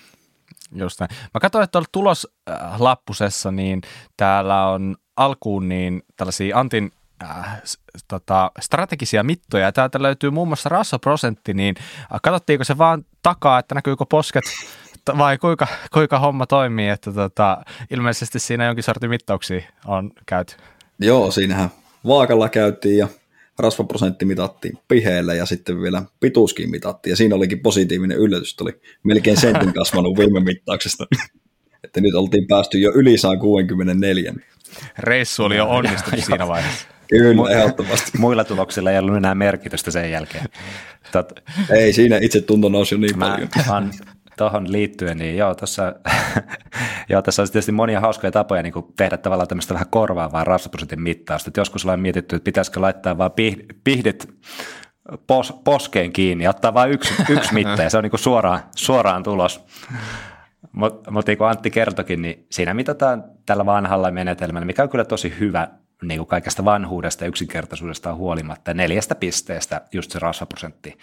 Ja tota, Äh, joo, se on semmoista taustaa, taustaa tietysti sille. Ja yksi juttu on semmoinen, mikä mä oon niin kokemuksen myötä oppinut, että mä en koskaan kerro sitä rasvaprosenttia sille testattavalle ennen sitä testin loppua, koska kerran mulle kävi niin, että, ja on ehkä useampiakin kertaa sitä ennen, että asiakas oli tosi harmissaan siitä rasvaprosentista. Ja tota, sille meni ihan se testi niin pieleen. Se, niin kuin, tiedätkö, niin kuin, jos kuvitellaan, että se on niin fillaritesti, niin se on niin kuin, 25. 20, 25. Mä, anteeksi, niin mitä, että onko kaikki kunnossa? 20, 25. 25. Nyt mä tajusin, että se niinku hokee sitä rasvaprosenttia vieläkin, kun siitä on jo niinku 20 minuuttia, kun mä oon mitannut sen. Niin sen, jälkeen, sen jälkeen mä päätin, että kaikki numerot, niin ne kerrotaan, siis pituutta ja painoa lukuun ottamatta, kaikki kerrotaan vasta lopussa. Hyvä. Okei. Okay. No niin hei, mittauksesta on päästy eteenpäin, niin mitäs, mitäs homma lähtee liikenteeseen? Sittenhän siinä tabletille naputeltiin, tai tuota, Juha naputteli sen testiohjelman ja aloitusteholla, mikä nyt oli tässä tapauksessa 125 wattia. Ja sitten ei kun... Anteeksi, on keskeytä vielä, mutta siis sulla oli ilmeisesti siis oma pyörä mukana, millä sä teit se testi. Kyllä, oma samanlainen tota, treeneri, mitä olisikin Pajulahassa ollut tarjota, eli se Taxin Neo 2T. Se oli ja sitten oma jäykkäperä mukana siinä, että se ei ehkä ole niinku ihan perinteinen tuommoinen niinku testipyörä, että voisi... Ei niin ollut sähköpyörä. Ei ollut sentään sähköpyörä, mutta, mutta ehkä niitä itse ainakin nähnyt enemmän tai jätä maantiepyörällä tai semmoisella. Itellä oli ihan jäykkäperä mukana ja se oli sille oma pakka tietenkin siinä treenerissä ja sitä, sitä sitten siinä ruvettiin ajelemaan. Mm. Tota, testihän oli sille alkuunhan se tuntuu tietenkin jollain 125 wattia, mikä nyt ilmeisesti on kohtuu vähän, mitä nyt on tässä kuukauden aikana tehoihin tutustunut, niin aika, aika silleen kevyellä kuormituksella meni, meni se niin kuin eka 15, ehkä 18 minuuttia siihen väliin, ja sittenhän sitä piti ruveta jo oikeasti ihan hengittämään, ja rupesi tuntumaan sitten tietysti eksponentiaalisesti pahemmalle, että mitä, mitä tuota lopumpana oltiin siinä testissä. Joo, just näin. Tämä on, se on niin kuin tietysti aina tavoite, että toi on suhteellista, että onko se 125 wattia kevyyttä, joillekin se voi olla lähellä maksimitasoa. että ei toi Antti sulla yhtään hävettävää tuossa aloitustasossa, että se oli ihan, varsinkin, niin kuin, varsinkin just painoon nähden, niin se on ihan, ihan käypää kamaa. Ja tota, mutta et tavallaan aina pyritäänkin laittaa se sellaiseksi, että mitä tahansa se nyt sitten onkaan, niin se on aina kuitenkin mieluummin liian kevyt kuin liian raskas. Et tavoite on siinä, että ehkä semmoinen eka 10 minuuttia plus miinus joitakin minuutteja, niin se olisi semmoista niin kuin selkeämmin PK-tason ajamista, eli kevyen intensiteetin kuormittamista. Sitten se seuraava ehkä 6-10 minuuttia on semmoista vauhtikestävyystehosta ajamista. Ja sitten se viimeinen, viimeinen 5-10 minuuttia, riippuen taas vähän näistä ominaisuuksista, niin se olisi sitten sitä niin kuin enemmän maksimikestävyyttä. Eli se nousee siis, tietysti tähän päästään, kun se nousee koko ajan kolmen minuutin välein, mutta siinä tulee vähän se, että mä pyrin mahdollistamaan sen, että, että, että tota, se henkilö pystyisi saavuttamaan sen oman maksiminsa noin 20-30 minuutin kuluessa. Eli tavallaan tähän mä käytän sitä alkuhaastattelua, jotta sitten esimerkiksi Antti tässä nyt, niin hän voisi niin saavuttaa oman maksimin 7-10 kuorman sisällä. Ja sehän sattui tosi hyvin siihen, että itsellä taisi noin 27 minuuttia mennä testissä. Joo, yhdeksän, tasan yhdeksän kuormaa oli niin kuin, että vähän ehkä hön, yksi hengitys saattoi mennä siihen just siihen kymmenen kuorma alkuun, mutta Joo, ei. ei, siinä, ei siinä nyt ehkä tullut puolikasta, no ehkä kier, pedalin, pedalin kierrosta saattoi mennä sille seuraavalle, mutta joo, se osui, osui siihen tavoitteeseen ihan. Niin, että sitten kun se nousi viimeisen kerran se teho, niin sitten se tuli kyllä katkeaminen niin kuin ihan heti, että ei niin kuin saanut enää ylläpiettyä sitä kadenssia siinä se on se jo, mitä sitten vaan jossain vaiheessa käy vääjäämättä ihan, ihan kenelle tahansa. Vielä itselle se menee, no se ei ehkä niin merkityksellistä niin kuin testattavan kulmasta, mutta mä annan vähän aikaa verytellä siinä matolla just näiden alkumittausten jälkeen ennen sitä testiä ja sitten jos haluaa käydä vielä vessassa tyhjentämässä, tyhjentämässä rakkoa ja muuta, niin siinä on hyvä käydä. Sitten alkaa se niin sanottu maskeeraus, eli laitetaan, laitetaan maski päälle, ja tota, sitten vasta se testi alkaa. Mä käytän sitä aikaa myös sitten suorassa testissä sen laitteen kalibrointi, että se on sitten varmasti niin kuin kaikki valmiina, kun se itse suoritus alkaa. Kyllä. Eli sä pystyt ohjaamaan sitä, tässä tapauksessa sitä, tai ohjasit sitä Antin treeneriä etänä jollain tabletilla? Joo, se oli ihan taksin oma, o, omalla ohjelmalla, vaan auto, automatisoitu protokolla, mikä, Joo. mikä nosti sitä tasan kolmen minuutin väleistä tehoa. Mutta sitten jos, jos meillä on erko, niin sitten se analysaattori pystyy niinku tekemään sitä samalla, kun se tekee sitä mittauksen tallentamista. Joo, joo, joo just näin. Ja tota, äh, testissä tosiaan niin mitattiin laktaatteja, niin kuinka usein niitä mitattiin ja kuinka, kuinka niitä paitoja mitataan? Joo, oikeastaan nämä kaikki, niin kuin, mitä mitataan, mitataan, niin siellä tulee niin kuin kolmen minuutin välein tulee se laktaatti, No teho tulee tietysti koko ajan, sehän voi vähän aaltoilla, mutta keskitaso pysyy siinä niin kuin asettamassa, asetetussa niin kuin tavoitteessa. Sitten me mitataan subjektiivista rasitusta, se oli tämmöinen RPE-lukema, ja sitten tota, ää, sitten tietysti nämä kaikki hengityskaasut ja sykkeet, niin ne tulee jatkuvana. Eli se tallentaa, tallentaa koko ajan käytännössä jokaisen yksittäisen henkäyksen hengityskaasuista ja sykettä mitataan myös jatkuvana, niin siinä oikeastaan tavallaan ne kaikki mitattavat asiat siinä niin kuin testissä. Joo, no niin. No, testi saati, saatiin pakettiin ja tosiaan 27 minuuttia silkkaa kärsimystä tai ainakin varmaan viimeinen viisi minuuttia, niin tota, ää, tulokset tosiaan on nähtävillä, niin kuin tuossa aikaisemmin sanoin, niin mitäs nyt Antti, kun pääsit tuloksia katteleen, niin, niin, niin minkälainen oli sellainen niin kuin ensifiilis siitä testistä? Olitko tyytyväinen suoritukseesi vai menikö yhtään niin kuin ajattelit? No joo, että silleen kun vertas niihin, mitä on niin vuosia sitten ajanut näitä epäsuoria testejä, niin niihin verrattuna tiesi, että todennäköisesti tässä niin tulee joka tapauksessa pienemmät niin kuin, tulokset olemaan tässä suorassa testissä. Kun ei ollut sitten vertailukohtaa suorana testinä, niin olin sille ihan tyytyväinen niihin, että mitä lukuja sieltä tuli. Eipä eipä niistä oikeastaan sille, että positiivinen fiilis jäi niistä tuloksista kuitenkin. Kyllä. Löytyykö niistä saman tien jotain sellaisia vahvuuksia ja heikkouksia ja tästä tietenkin voisi niin kuin ottaa vähän niin kuin kantaa siihen sun taustaan nähden, että, että tavallaan niin kuin, miten, miten ja minkälaisia niin kuin ajatuksia Juhalla on noista? Oikeastaan mun puolestahan tulokset silleen pikaisella läpikäynnillä, niin kuulosti jopa vähän tylsiltä, että sillä niin kuin joka osa-alue oli semivahva, että niin kuin se ihan PK-alue ja sitten tota, aeroppinen ja anaeroppinen ja sitten niin maksimialuekin oli se asia, että ilmeisesti niin se oma fiilis, fiilispohjalla tapahtuva treenaaminen on onnistunut silleen kuitenkin kohtuu hyvin, että on tullut tarpeeksi tehtyä sitä rauhallisempaa ja sitten kuitenkin vähän kiusattua itseäsäkin sitten niille tehokkaammilla treeneillä. Että silleen niin kuin, se oli niin kuin ehkä positiivisen juttu, että ei ollut yhtään niin kuin semmoista selkeästi huonompaa osa-aluetta.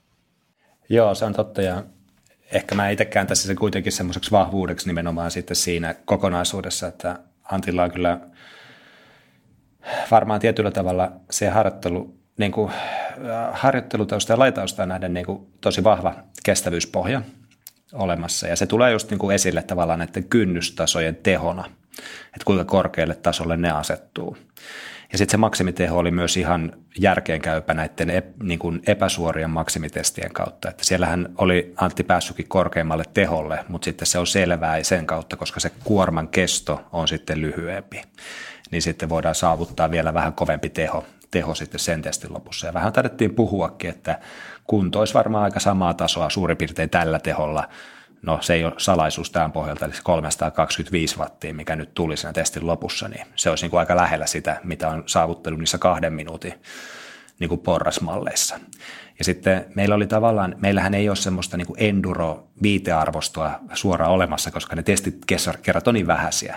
Mä katsoin, että tuolta löytyy joku tyyli vähän vajaa kymmenen ehkä semmoista niin kuin testiä, mutta ne on vielä niin pieni määrä, että niistä on vaikea laskea mitään niin semmoisia tarkempia viitearvoja. Mutta tämmöisten kilpakuntoilevien pyöräilijöiden viitearvostossa nuo tasot oli niin kuin 4 kautta 5, eli viisiportaisella asteikolla toisiksi parasta kategoriaa. Että se voi niin kuin kansankielellä sanoa hyväksi tulokseksi, tulokseksi. Ja se lasketaan nimenomaan watti per painokilo tuloksista.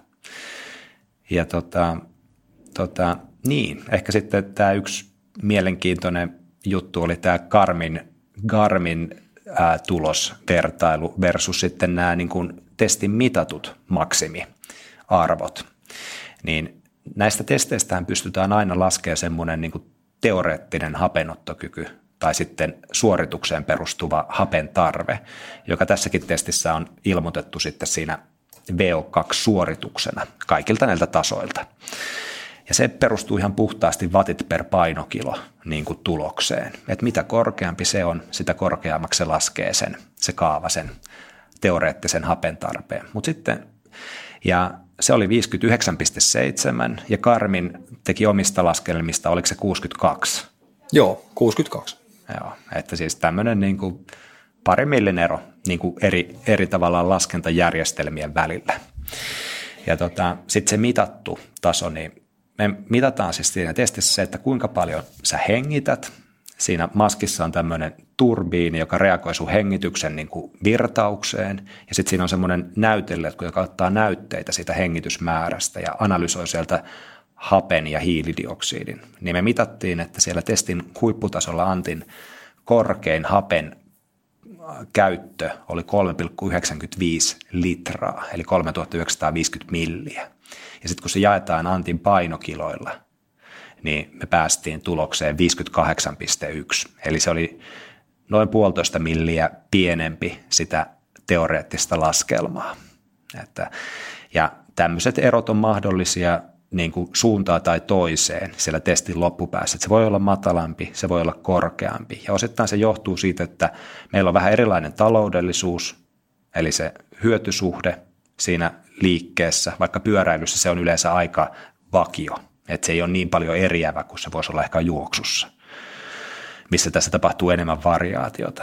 Ja sitten toisekseen se, että siinä suorituksen lopussa myös se anaerobinen energiantuotto niin tarjoaa oman komponentin siihen energian niin kuin tuottoon. Ja sitä mitataan sitten, sitä voisi niin kuin karkeasti arvioida taas sitten sen laktaatin kautta. Ja jos sulla on tosi kova kyky nostaa se laktaatti korkealle, niin välttämättä sulla sitten se aerobinen aineenvaihdunnan ei tarvitse samaan aikaan ollakaan ihan yhtä korkealla.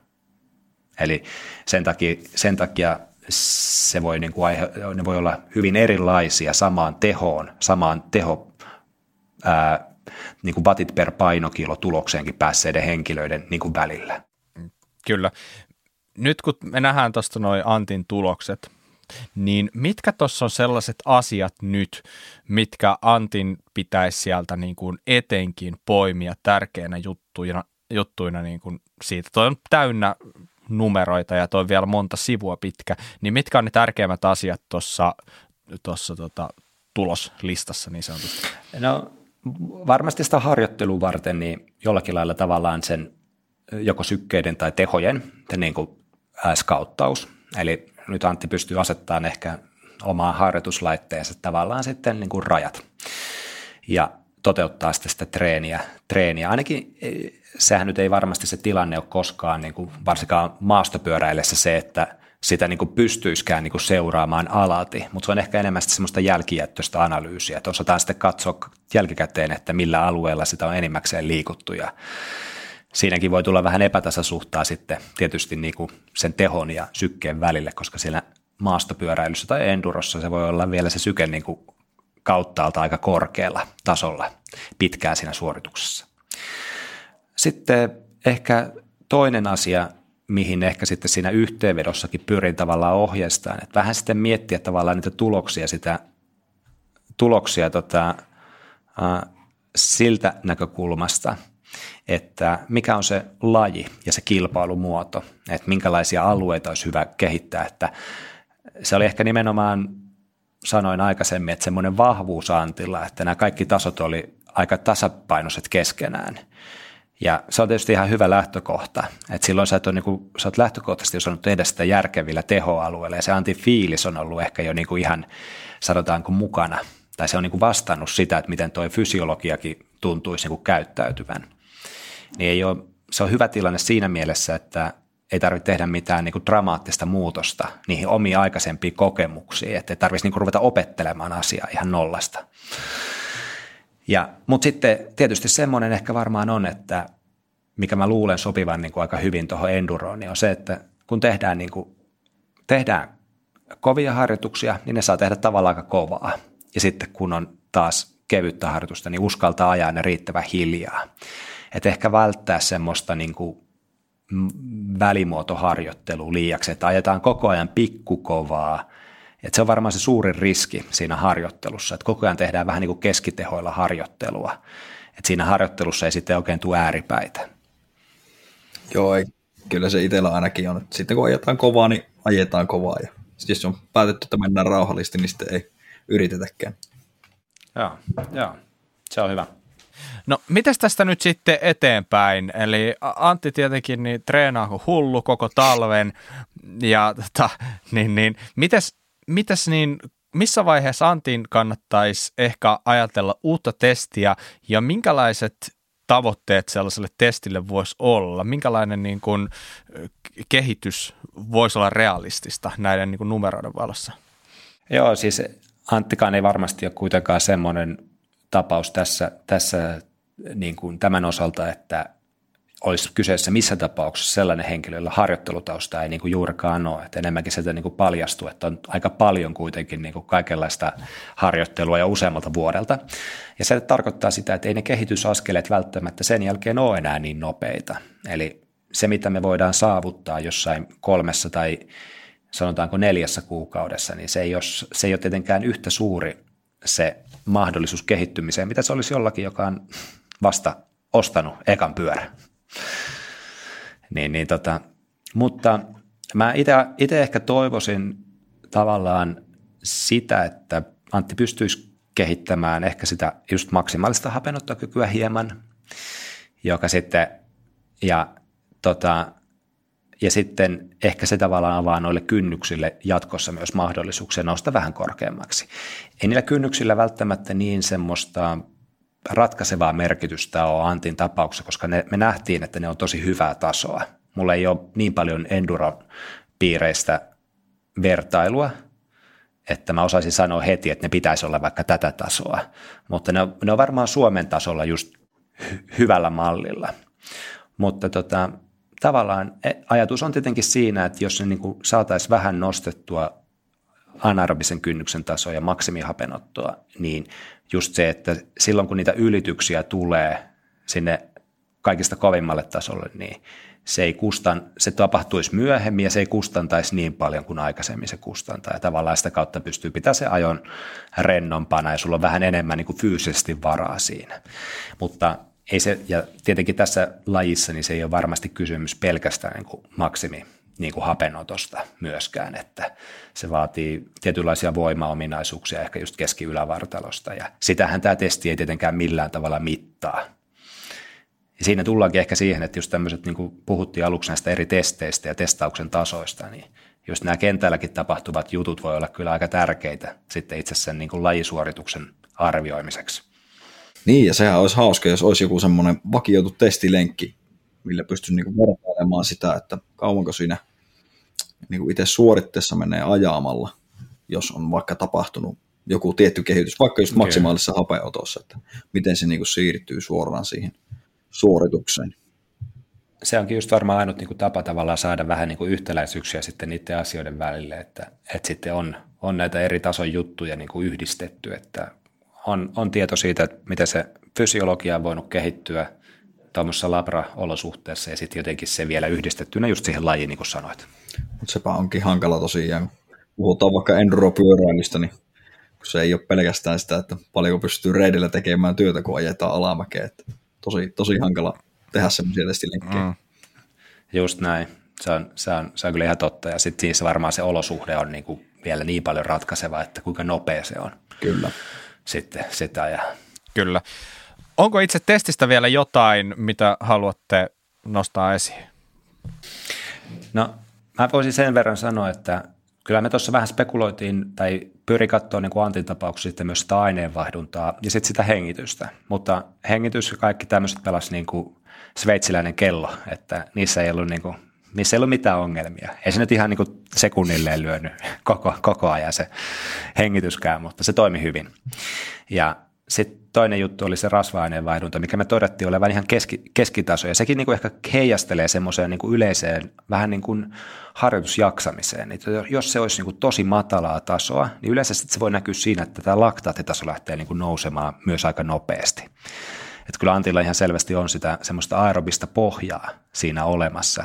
Sen vaikutus ja merkitys ei ole enduron kaltaisessa lajissa, kun se on niin lyhytkestoinen se suoritus ja maksimitehonen niin se ei ole niin kuin tärkeä siinä lajisuorituksen aikana, mutta ehkä siinä palautumisessa ja siitä, kuinka kestää niitä niin kuin peräkkäisiä kovia, kovan tehon niin kuin suorituksia ja se, että miten palautuu niin kuin niistä sitten seuraavaan päivään, niin siinä ehkä sitten tullaan siihen, että sillä voikin olla jo enemmän merkitystä. Ja varmasti niin kuin tuossa akustisessa Endurossa silloin vielä isompi merkitys, kun on erikseen treenipäivä ja erikseen kisapäivä, että treenipäivänä Joo. tietysti pyrkii ajamaan pienemmällä teholla, että olisi sitten – virkeä vielä kisapäivänä, niin ehkä se semmoissa voisi vaikuttaa, että niin tavallaan sitä aerobista pohjaa paremmin. Kyllä. Yes. Hyvä. Mä luulen, että siinä oli nyt analyysiä kerrakseen ja varmasti paljon purtavaa itse kullekin. Ja tota, ei muuta kuin vaan, niin jos kiinnostusta heräs, niin tosiaan Pajulahden testausasema nyt on ainakin yksi vaihtoehto tälle, jos nyt vähänkään siellä Lahti, Nastola alueella vaikuttaa, niin tota, se, se on varmasti hyvä vaihtoehto siihen. Mutta tota, meillä on vielä yksi juttu ennen kuin päästään lopettelemaan, ja se on tietenkin syklin top tip. Ja tällä viikolla meillä oli palkintona tietenkin hyvin haluttu, kullitettu XLCn pyöräständi. Ja tämä palkinto meni tällä kertaa herralle nimeltä Sisu. Ja Sisulla oli hyvin yksinkertainen, mutta silti sille sopivasti oivaltava vinkki. Ja se kuuluu näin. Jos et halua ostaa ketjun puhdistusta varten työkalua, voit teipata kaksi vanhaa hammasharjaa yhteen harjapuolet vastakkain ja pyörittää ketjuja harjojen välissä. Simple as that. Näinhän se menee. siinä, siinä ihmeempää. Ja tota, niin, niin, on nähnyt myös sellaisia virityksiä, että se on pistetty vielä jonkun vanhan tällaisen li, limupullon sisään ne harjakset, niin sitten se ei niinku roiski sieltä mihin tahansa sitä, sitä likaa. Mutta tota, sisulle lähtee tästä palkinto ja homma jatkuu, eli ensi viikolla meille palkinnon esittelee Tapsa. Hyrr, aika kylmä täällä on, joten tällä viikolla Syklin Top Tip-osiossa on palkintona Piston Bombini, Troy Lee Designs ja aivan mahtavan legendaarinen Syklin puffi. Ei muuta kuin parhaat vinkit ilmoille ja tsemppiä kisaan. Kiitos Tapsa. Eli palkintona on nyt TLD-pipoa ja syklin maketa puffia. Ja noin varmaan tällä kielellä tarpeen, jotta ei muuta kuin vinkit kehiin. Ja vinkkejä pystyt laittaa osoitteeseen kuraläppä at kuraläppä.fi. Otsikkoon syklin top tip, viestiin itse vinkki plus yhteystiedot, nimi, osoite, puhelinnumero. Kiitos. Hienoa. Homma alkaa olla tältä erää tässä. Ennen kuin lopetetaan, niin jos joku haluaa lähteä seuraan, vaikka Antti sun touhuja somessa, niin mistä kanavasta sut löytää kaikista parhaiten? No Instagramista löytää parhaiten ja siellä on semmoinen käyttäjä kuin Andy alaviva, Thunder alaviva. Hieno, hyvä. Mitäs Juha? No joo, sama, sama tota paikka ja Sorvisto Juha yhteen kirjoitettuna. Ja sitten tässä vaiheessa tietysti haluan kertoa kaikille pyöräilijöille, että myös niin kuin jos sitten yhtään juoksujalkaa vipattaa, niin kannattaa ottaa Tiirismaa Trail Instagramista haltuun. All right. No niin, sehän oli hyvä, hyvä suositus tähän loppuun. Ja tosiaan Kuraläppähän tietenkin löydät kuraläppä.fi-sivulta. Sieltä löytyy tosiaan artikkeli tätäkin aihetta sivuten. Ja Instassa ollaan Kuraläppä-nimellä YouTube. Kuraläppä-shoppi löytyy. Käy ostaa sieltä jotain kivaa itsellesi, niin tuot meidän toimintaa. Tässä vaiheessa mä haluan kiittää teitä, Antti, Juha. Kiitos. Kiitos. Kiitos. Ja kiitos kaikille kuuntelijoille, jotka jaksoitte tänne asti. Ja me palataan asiaan. Moi moi! Moro! Moro moro.